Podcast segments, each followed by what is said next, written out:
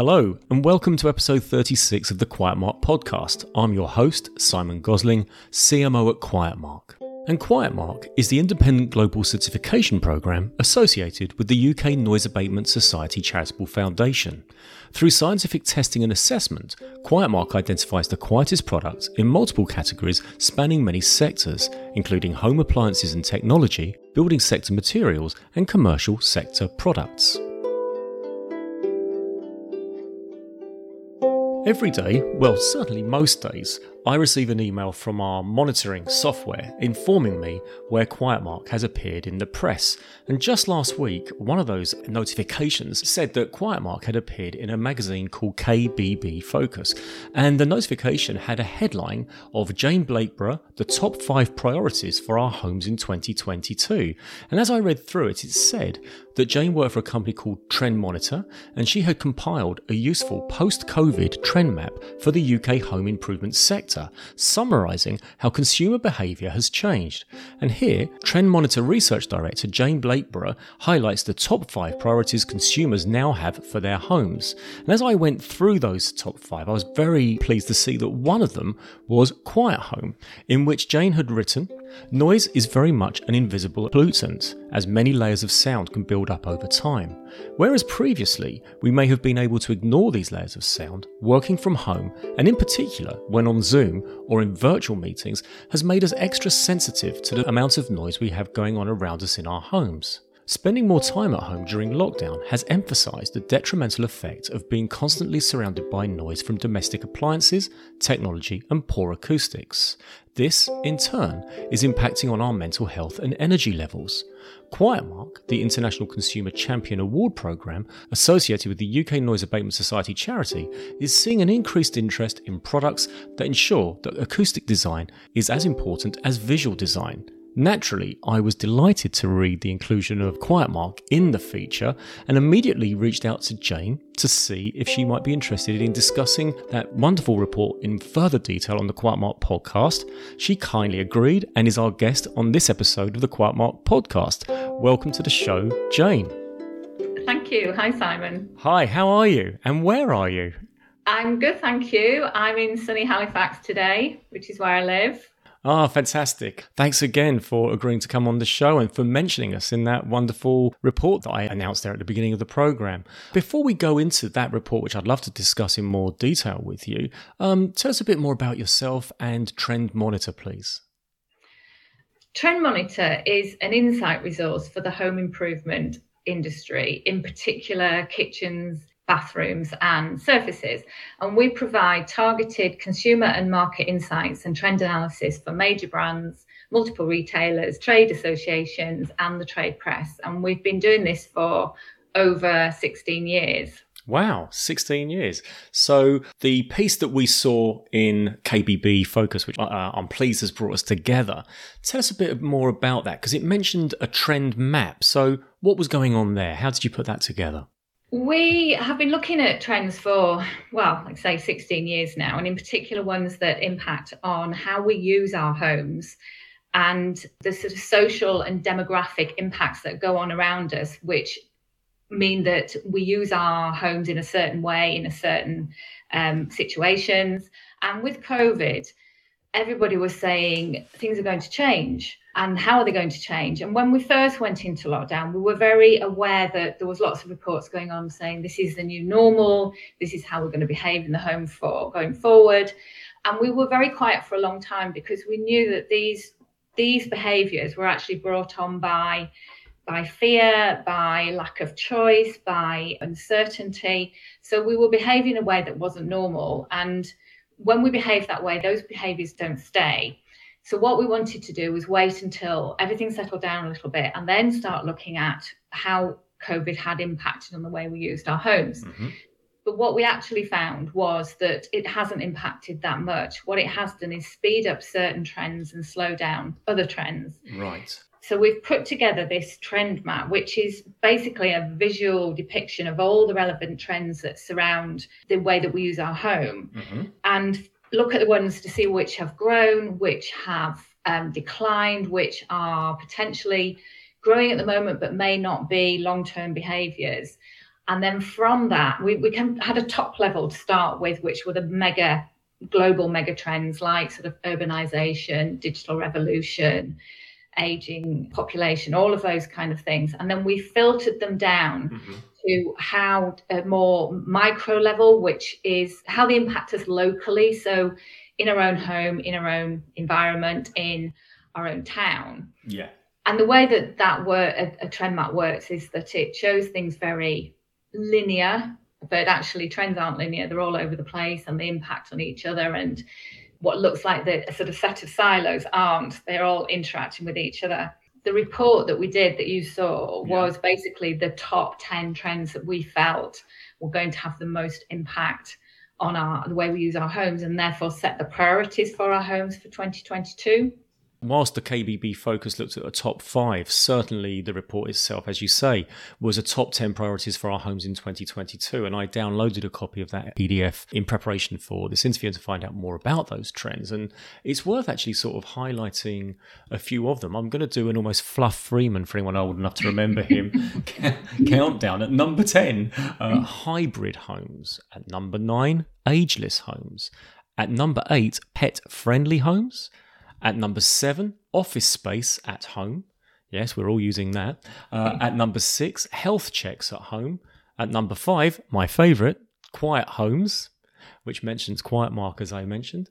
Number four, clean air at home, which mentions Blueair, a company who are Quiet Mark certified for their air purification products. So I'd like to discuss that more with you on this show. Number three, voice activated homes. Number two, curated homes. And number one, the subject which is on the tip of everyone's tongue, I suppose, easily sustainable homes. So you put this wonderful report together. Let our listeners know where they might be able to download that from, please. What URL would they go to? Um, they'll go to our uh, main website homepage, which is www.trend-monitor.co.uk, and it's on the front page at the moment.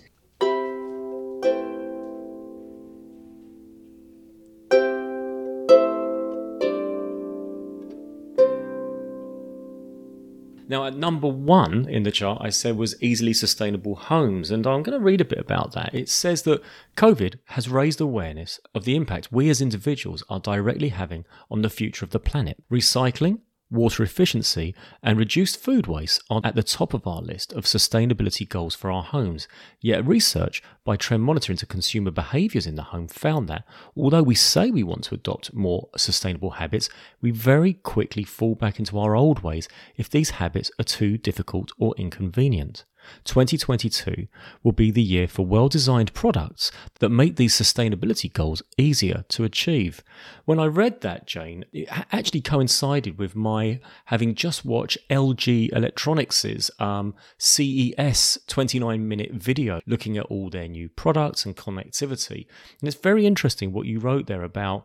Um, I like that line that said, that consumers fall back into old ways if these habits are too difficult or inconvenient. You'll be interested to know that in that video, LG made three pledges. One was that by 2030, they want to reduce their carbon footprint by 50% of what it was in 2017. Number two, they want to use 600,000 tons of recycled materials in the manufacturing of their products. And the third one was that they want to recover over 8 million tons of old products and bring them back to be converted into new products. So we see this circular economy. Had you seen this news from LG and have you seen this as a growing trend from manufacturers?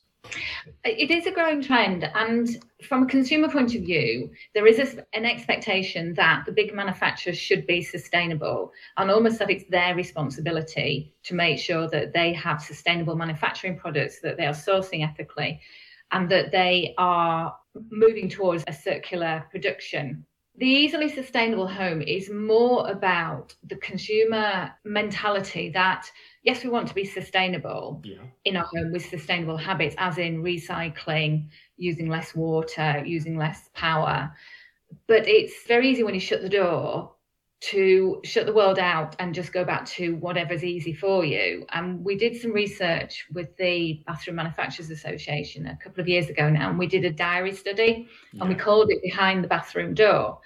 And it was an anonymous week long diary study that followed 50 households and documented their bathroom habits, right. which was not always great, but it certainly highlighted the fact that, particularly in the bathroom, mm-hmm.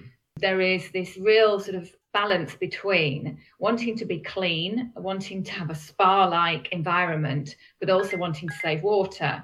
And outside the bathroom, say, oh, yes, of course I save water. Yes, I would use water saving products. But actually, when they shut the bathroom door, they put the shower on for five minutes while it warms up, or they always have the deepest bath every night to relax because they feel that that's the way they, they deserve it.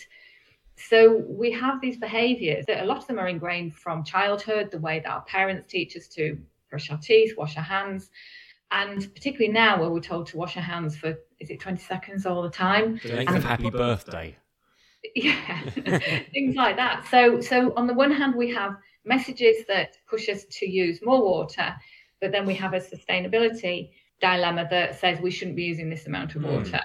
So, what this is really um, putting it back to the manufacturers and saying, you've got customers out there that desperately want to have sustainable homes. How can you help them better? How can you make it easier for them? So, yes, you've got your big promises that LG have, and they're great. And they also help customers choose products from manufacturers that have got a sustainability policy but it's also going back to what what are those products that can help consumers do those little individual things that make them feel good about their behaviors? One of the things we've seen with smart technology i read nine things we learned at ces on a certain report. Number one was that yes there's a lot more smart technology on the market but consumers are saying they don't want smart for smart's sake no, they want smart where it has a purpose, where it, where it has a meaning. So a good example of that is this. You know, once upon a time, it was saying, "Hey, you can turn your dishwasher on from your phone." And the, I think the consumer's going, it's all right, thanks. I'm standing right next to it. It's got a button. I'll push that rather than load the dishwasher, go and find my phone. Yeah. Who wants to do that? You know, unless you want to switch it on from your car or whatever. What you really want is a dishwasher that recognizes the load that you've put into it, or possibly more, more the point, a washing machine that can sense the weight of the load that you've put into it, and will only use the required amount of water to deal with that wash, and not use the same set amount of water for every wash. Where sometimes you're washing 20 items, and other times you might only be washing five. That's what smart technology, well, personally, what I want smart technology to really do for me. I don't care about setting it up from my phone so much, but I do care that it helps me to be sustainable and more ecological. Yeah, no, you're absolutely right. We've done some more research into why isn't smart technology taking off as fast as it should in the home because all products are smart ready, but customers aren't really using them. And it's because when you look at a product and someone says, well, it does this, you need to think, well, so what? And the so what comes down to does it save me money? Does it make my life easier? And the third one was, oh, does it make my life more secure? So security products like the Ring doorbell, yes, they they are very very popular. Products that will save me money and products that make my life easier. And if a smart product doesn't fit one of those, then the consumer just goes, so what? So yeah. what? I can turn it on from my phone. it doesn't make any difference to me, and I, it doesn't fulfill one of those three priorities in my life.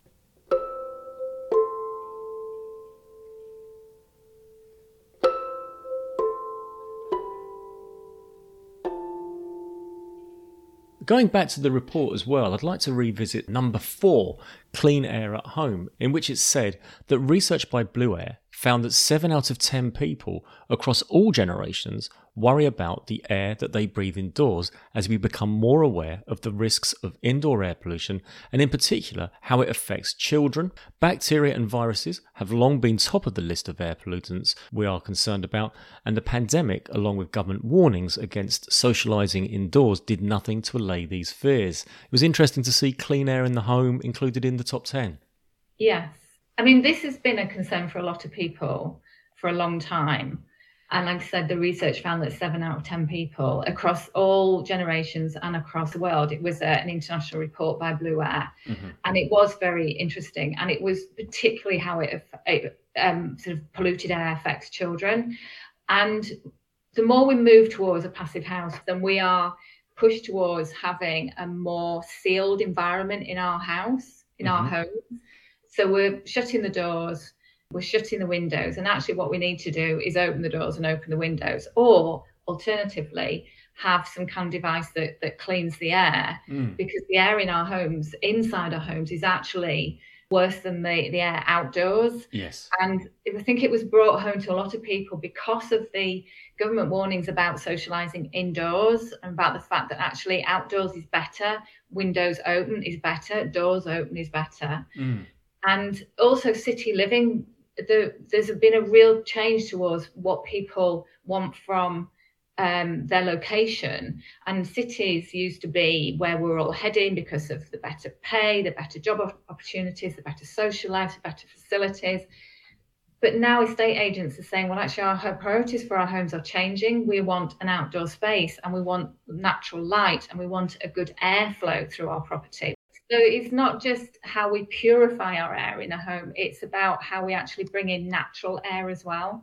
Right. Can I look at curated homes with you? One of the reasons that struck a chord with me, we have a headline that we've used in a few articles. We used it in um, Grand Designs magazine recently, and it was orchestrate your soundscape. And uh, we talk about it from the fact that we're QuietMark, we have 1,200 QuietMark certified products around that number on quietmark.com. It's more than tripled since the beginning of the pandemic.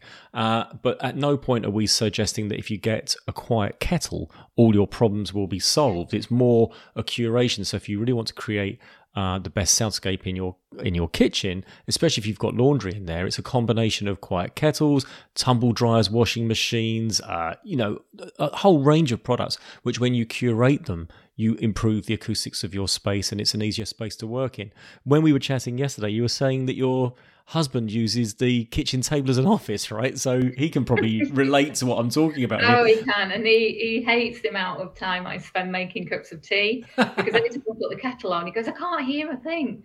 And so I have to move the kettle into the lounge. And, and I hadn't realised how much tea I drank until he sort of sent me out into the lounge every time I came downstairs to make a cup of tea because it was literally deafening. But yeah. then we have a, you know, an open plan kitchen dining mm-hmm. utility um, with all the echoey surfaces. So right.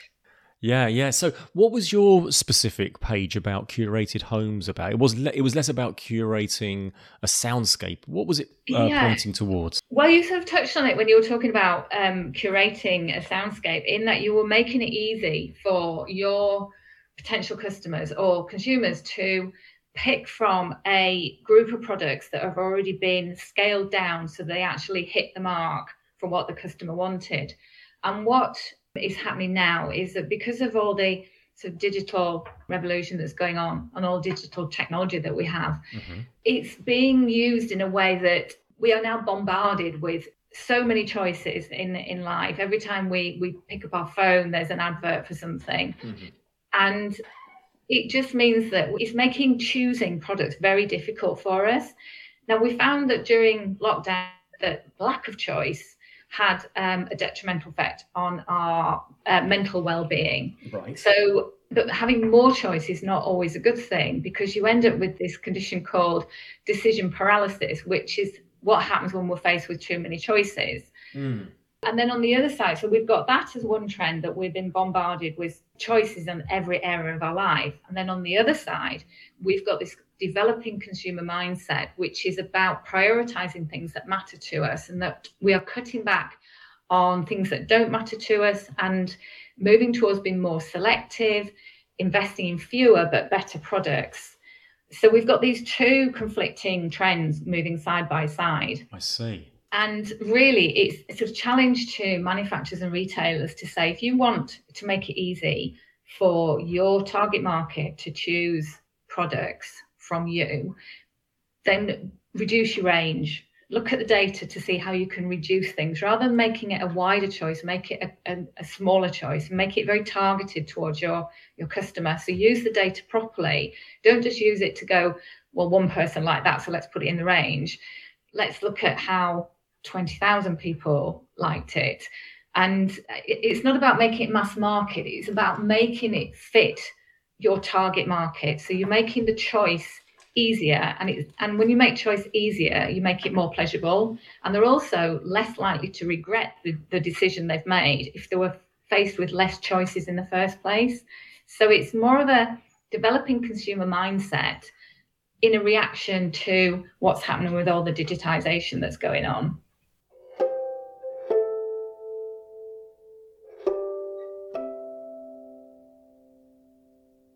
Back in the day, Jane, I was a real record buyer. But I do sometimes think that with um, platforms like Spotify, you have decision paralysis. Back in the day, you, we only knew the top 40 on Top of the Pops, and we saw six acts per week on a Thursday night, and we decided which mm. one we liked. We bought that record, and we became very devoted to that single, or certainly that album, and that and knew the running order of the tracks and so on. And that so seldom happens in this day and age because it's everywhere. It's an abundance, yeah. and it's very hard to sort of say, well, where am I going to begin to start? And so I know that what people do is tend to sort of follow certain playlists on or uh, curated playlists on yeah. Spotify. So they they're like, rather than be confronted with every song in the world, I'd rather go to you know, Questlove's playlist of the week because I really like Questlove. He's only going to give me 30 songs, and I'm back to that sort of top 40 scenario. And mm. there is also that influencer, isn't there, who says, Does it bring me joy? And if it doesn't, you know, after six months, it's good to sort of reduce it. I was listening yeah. to Adam Buxton's podcast, and he was talking to the author, the Chilean author, Isabel Allende, who was saying that her uh, parents had died and she had this task of having to try and get rid of their stuff. And she said they had silver cutlery and oil paintings and stuff that just no one wanted. And it was a mm. massive task for her to actually lose it or keep it or divvy it up amongst the family or do whatever she had to do with it. And so she said, I'm not going to put my children through the same thing. And she you know, she's a multi-millionaire best-selling author. Her books have been turned into feature films, and uh, but she said, "No, I want a simpler life. I want a smaller house. I've got my two dogs on my bed with me and my husband." And she said, "I've got less, and I'm far happier." Having this and knowing that it's not going to be on my children to get rid of a mansion full of stuff. Yeah. I mean, we talk about a quiet home, but it's also quiet mentally as well if you've got less clutter around you. I mean, I'm I'm not a big declutterer, I have to say. um, but I do like the idea. So if I walk into a, a, retailer and they have really curated right down to a beautiful range of products, yeah, then you you want to buy them all. Yeah, the boutique, not the department store. Yeah, but whereas you're going to like B and Q and you're faced with, I don't know, 60 70 taps and you're like well I, I, just i just don't know and you walk straight out again. So those are the two ends of the scale that yes we can make something in every single color and every single finish but do we really need to? Can we not scale it down and make it easier for the customer to choose Going back to number five, my favourite one, Jane, Quiet Homes. Um, one of the things we've discussed on the previous episodes of the programme is that with the silencing of the world, came a reconnection to nature. Everyone in that mm. sunny first lockdown that was March 2020, they were going outside and people going, I can hear birds more. I can even hear the wind in the trees. Did the reconnection to nature feature in some of the research that you did for your top 10 priorities for our homes? I think that had been happening anywhere. We've seen, um, is it biophilia? yes, biophilia. Yeah. Bringing the outside in, and also within kitchens and bathrooms, the surfaces were were being a lot more natural, sort of looking like natural wood, and that sort of hunkering down and, and wanting to feel safe and kind of shutting the outside world out because the outside world is is you know, it's, it's got a pandemic running through it. So I think we did reconnect very much with our family, with our um, local communities, with the environment, which why it comes back to why sustainable homes is is top, because we did really start to think about our impact on the planet and um, just wanting to live in a, a sort of simpler way. And whether there's there's various um, various sort of pieces of research that say that we're coming out of that and we'll probably go back to our, our unsustainable ways and we'll all move back to cities again.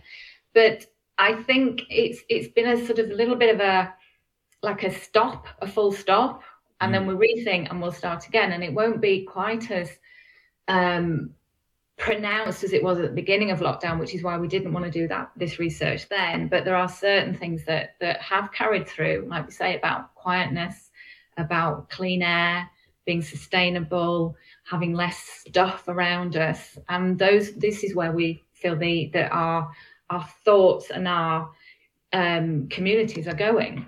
And of course, you know, Jane, we can't go back to the centralised office, as your point number eight reminds us why pet friendly homes. Everyone's gone dog mad, haven't they? We can't go to an office, we can't leave the dog at home.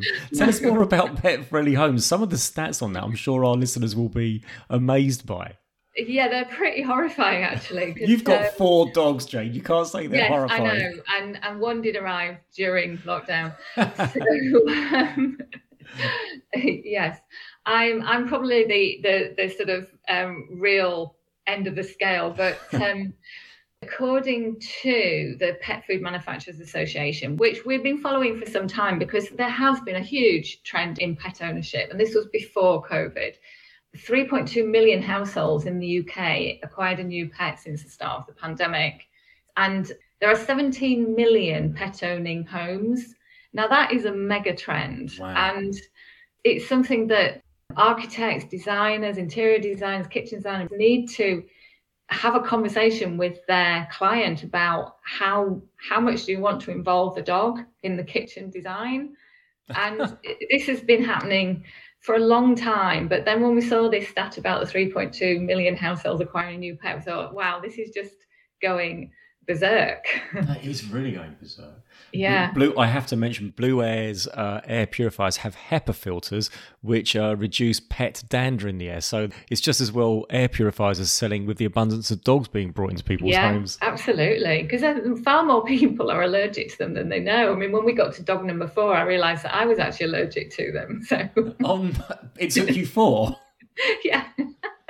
Was the last one more of a sort of a shaggy haired, long haired dog than the others or something? no.